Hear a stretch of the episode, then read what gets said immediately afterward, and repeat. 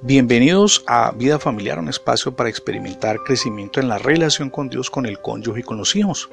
Comparto con usted el título para el día de hoy: renuncie a pensamientos que dañan el hogar. No son los problemas exteriores los que más destrucción causan en los hogares. En términos generales, las luchas contra los problemas financieros, las enfermedades o tal vez la pérdida de algún familiar, por muy cercano que sea, proporcionan a las parejas una búsqueda interior de una fuerza que los puede ayudar a superar aquel momento difícil. En esa búsqueda, normalmente las parejas se fortalecen y se unen más en medio de las crisis, y así como lo está oyendo. Son los problemas interiores, tales como los pensamientos negativos, los que generalmente causan división y dañan los hogares. Pero, ¿de dónde proceden esos pensamientos? Muchas veces somos llevados a concluir que simplemente esos pensamientos proceden de nuestras insatisfacciones con el cónyuge o con alguna situación que estemos viviendo en pareja. Sin embargo, la Biblia nos muestra que nuestros pensamientos pueden ser afectados por aquello que el apóstol Pablo llama, y eso lo leemos en Efesios seis dieciséis, los dardos de fuego del enemigo. Debido a que la iniquidad ya opera, y por esa razón opera la inmoralidad, que cada día aumenta más, parece que por ahí hay más dardos volando. Esos dardos de fuego son las tentaciones, las dudas, las mentiras, las propuestas indecentes y asuntos malignos que el diablo lanza con un destino definido, y es nuestra mente, la forma como pensamos. Una vez que esos pensamientos son inyectados en nuestra mente, una cosa extraña surge en la mente. Aparecen pensamientos que contrarían los preceptos con los cuales usted y yo fuimos educados por nuestros padres. Meditaciones absurdas, como por ejemplo, no debiste haberte casado con la persona que compartes tu vida, empiezan a tomar forma en nosotros. Lamentablemente, y aquí hay que subrayarlo, muchas personas desconocen que esos pensamientos provienen del padre de la mentira, que es Satanás. Son los dardos de fuego del maligno que fueron inyectados en los pensamientos nuestros para destruir una de las instituciones más maravillosas creadas por Dios, que es el matrimonio. Ahora, ¿cómo nos podemos defender? La Biblia nos muestra una protección segura contra todos los dardos de fuego del enemigo.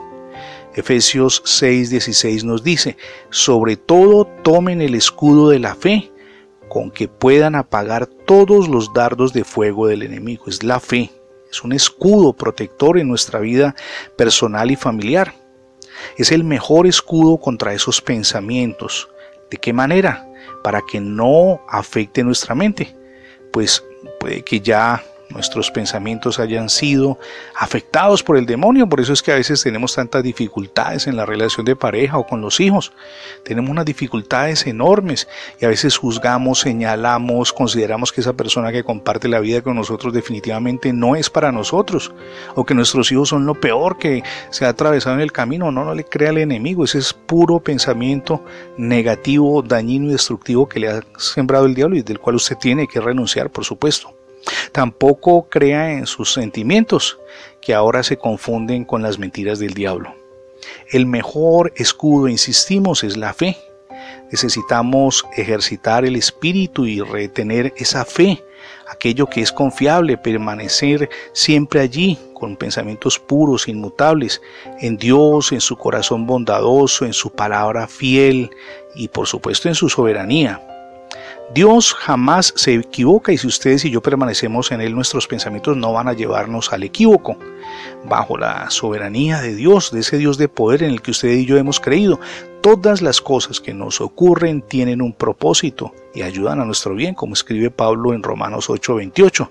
Por eso no debemos desesperarnos, cualquiera sea la situación que enfrentemos. No hay nada que Dios no pueda cambiar, sea en nosotros o en nuestro cónyuge o incluso en nuestros hijos. Cuando sentimos que no tenemos fuerzas para proseguir, podemos declarar en fe: Señor Jesús, rechazo todos los pensamientos negativos y declaro que confío en ti y en tu palabra. Señor, tú eres capaz de transformar a mi familia. Hágalo. Ore a Dios. Por medio de esa fe, todos los dardos de fuego del enemigo no solamente caerán a tierra, sino que usted se fortalecerá para que su vida familiar sea plena. Permítame preguntarle, usted ya recibió a Cristo en su corazón como su único y suficiente Salvador. Hoy es el día para que lo haga.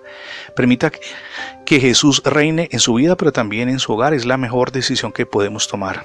Gracias a todos ustedes por escuchar diariamente Vida Familiar en la radio, pero también en el formato de podcast. Recuerde que ingresando la etiqueta numeral Radio Bendiciones en internet tendrá acceso a todos nuestros contenidos digitales alojados en más de veinte plataformas. Le animo también para que se suscriba a nuestra página en internet. Es facebook.com diagonal Radio Bendiciones FM. Somos Ministerios Vida Familiar. Mi nombre es Fernando Alexis Jiménez y nuestro deseo en el ministerio es que Dios les bendiga hoy rica y abundantemente.